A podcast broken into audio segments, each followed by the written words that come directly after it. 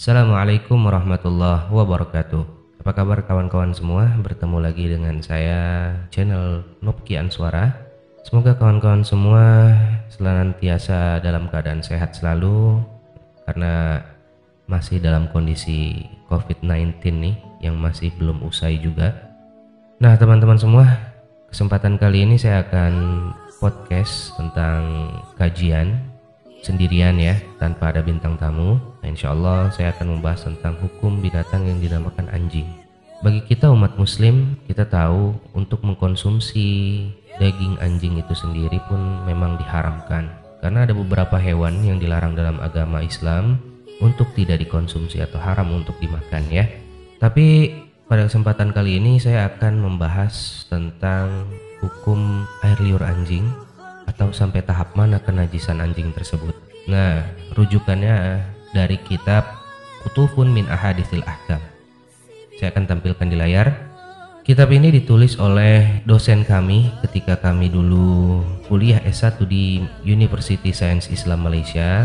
Beliau bernama Dr. Misbahul Haq. Beliau orang Bangladesh dan sangatlah alim di bidang hadis karena memang S1 sampai S3 beliau mengambil jurusan hadis. Untuk itu, langsung saja mungkin saya akan bacakan satu hadis yang ada dalam kitab ini. Hadisnya berbunyi An Abi Hurairah radhiyallahu anhu qal dari Abi Hurairah radhiyallahu anhu beliau telah berkata Qala Rasulullah sallallahu alaihi wasallam bahwasannya Rasulullah sallallahu alaihi wasallam telah bersabda Tahuru ina ihadikum idza walagha fihil kalb jika ada anjing yang menumpang minum dari bejana tersebut. Nah, walaga ini bisa diartikan atau makna lainnya adalah idkhalul lisan ketika menjulurkan lidah. Jadi ketika lidah anjing menyentuh bejana kita atau benda-benda lain atau mungkin anggota tubuh di badan kita, bagaimana cara mensucikannya?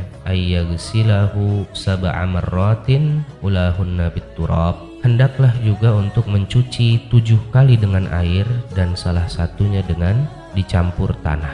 Baik kawan-kawan semua dari hadis ini sebenarnya sudah jelas tapi tetap ada perbedaan ulama. Kita masuk kepada pembahasan yang pertama bahwa sepakat para ulama jumhurul ulama mengatakan famul kalbi najasun. Mulut anjing itu najis karena berdasarkan dalil dari hadis yang telah kita bacakan tadi. Masalah yang kedua, ikhtalafal ulama ala najasati badnil kalb. Perbedaan di kalangan ulama kepada pembahasan badan anjing. Nah, ada dua pendapat, apakah badan anjing ini termasuk najis atau tidak? Nah, ada dua pendapat. Pendapat yang pertama itu mengatakan bahwa jumhurul ulama termasuk madhab syafi'i, madhab hambali dan seterusnya mengatakan badan anjing termasuk najis karena dikiaskan dengan mulutnya tadi. Kalau kita ingat kata-kata madhab syafi'i atau imam syafi'i, beliau mengatakan anjing itu adalah hewan yang dapat menjilat tubuhnya. Sama seperti kucing ya. Jadi kita tidak tahu kapan anjing menjilat tubuhnya. Oleh karenanya untuk hukum badan anjing najis itu berdasarkan kias dari mulut anjing tersebut.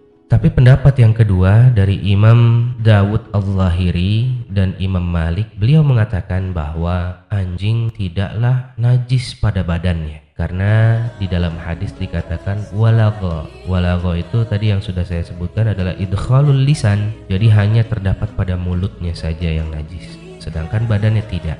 Tapi untuk saya sendiri saya lebih cenderung kepada mengatakan badan anjing seluruhnya pun ikut najis karena itu adalah pendapat yang paling kuat di kalangan para ulama. Kita masuk ke masalah yang ketiga yaitu tentang bagaimana mencuci atau jumlah pencucian. Karena di dalam hadis disebutkan sab'a tujuh kali ulahunna biturab salah satunya dengan dicampur tanah. Marratin ini adalah pendapat yang paling kuat. Jadi tujuh kali pencucian ini adalah pendapat yang paling kuat. Akan tetapi ada juga Imam Abu Hanifah salah satunya mengatakan tidaklah wajib mencuci dengan tujuh kali. Karena apa? Karena dikatakan bahwa najis pada mulut anjing itu masih termasuk najis yang khafi atau mukhaffafah atau ringan. Tapi untuk jumhur mengatakan bahwa tujuh kali. Tapi Imam Abu Hanifah pun mengatakan jika ingin mencuci tujuh kali itu lebih dicintai. Tapi bagi beliau ya satu kali saja cukup dan dicampur dengan tanah pada satu kali itu. Dan saya pribadi juga mengambil pendapat yang tujuh kali salah satunya dicampur dengan tanah. Baik kawan-kawan semua, masuk kepada pembahasan yang keempat. Dikatakan bahwa ulahunna biturab salah satunya dengan tanah atau dalam bahasa Arab kita namakan tatrib. Tatrib itu mencuci dengan tanah. Nah, bagaimana hukumnya? Di sini memang mayoritas ulama juga mengatakan bahwa mencuci dengan tanah adalah salah satu dari kewajiban. Karena kenapa? Karena Nabi Rasulullah Shallallahu Alaihi Wasallam telah menyebut demikian dan kita untuk bertaabud atau mengikuti saja. Setelah 15 abad berlalu, banyak penelitian yang mengatakan juga bahwa memang di dalam air liur anjing itu terdapat bakteri. Nah, bakteri ini hanya dapat disembuhkan oleh tanah atau dapat hilang oleh tanah. Maka dari itu, mencuci najis atau yang terkena oleh air liur anjing, lalu kita mencucinya salah satunya dengan tanah, itu adalah salah satu bentuk kebenaran. Karena kenapa?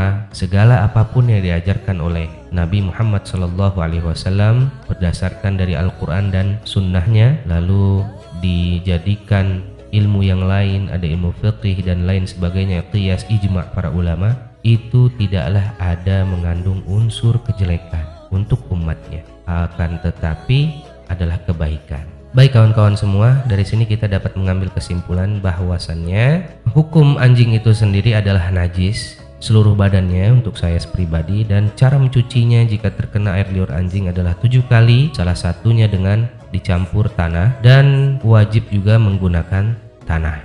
Untuk memeliharanya banyak memang di sini yang mengatakan bahwa atau di Indonesia terutama ya umat muslim banyak yang mengatakan nggak apa-apa memelihara anjing karena dia juga binatang dan masih perdebatan para ulama. Dan inilah perdebatannya yang telah saya bicarakan sebentar tadi. Karena kita tahu pendapat-pendapat yang kuat itu lebih menyarankan untuk tidak memelihara binatang anjing. Ada beberapa yang memang dibolehkan seperti untuk berperang untuk berburu ya.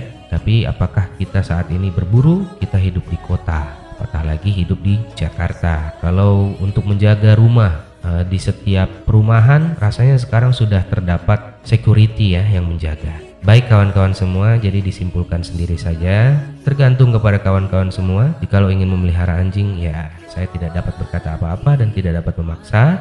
Cuman saya menganjurkan untuk tidak memelihara. Lebih baik kita pelihara yang lain. Kalau saya sendiri, saya tidak memelihara binatang karena saya takut untuk takut tidak bisa merawatnya. Saya takut tidak bisa merawat. Baik, Cukup sampai di sini. Wallahul muwafiq wal hadi ila sabilir rasyad. Wassalamualaikum warahmatullahi wabarakatuh.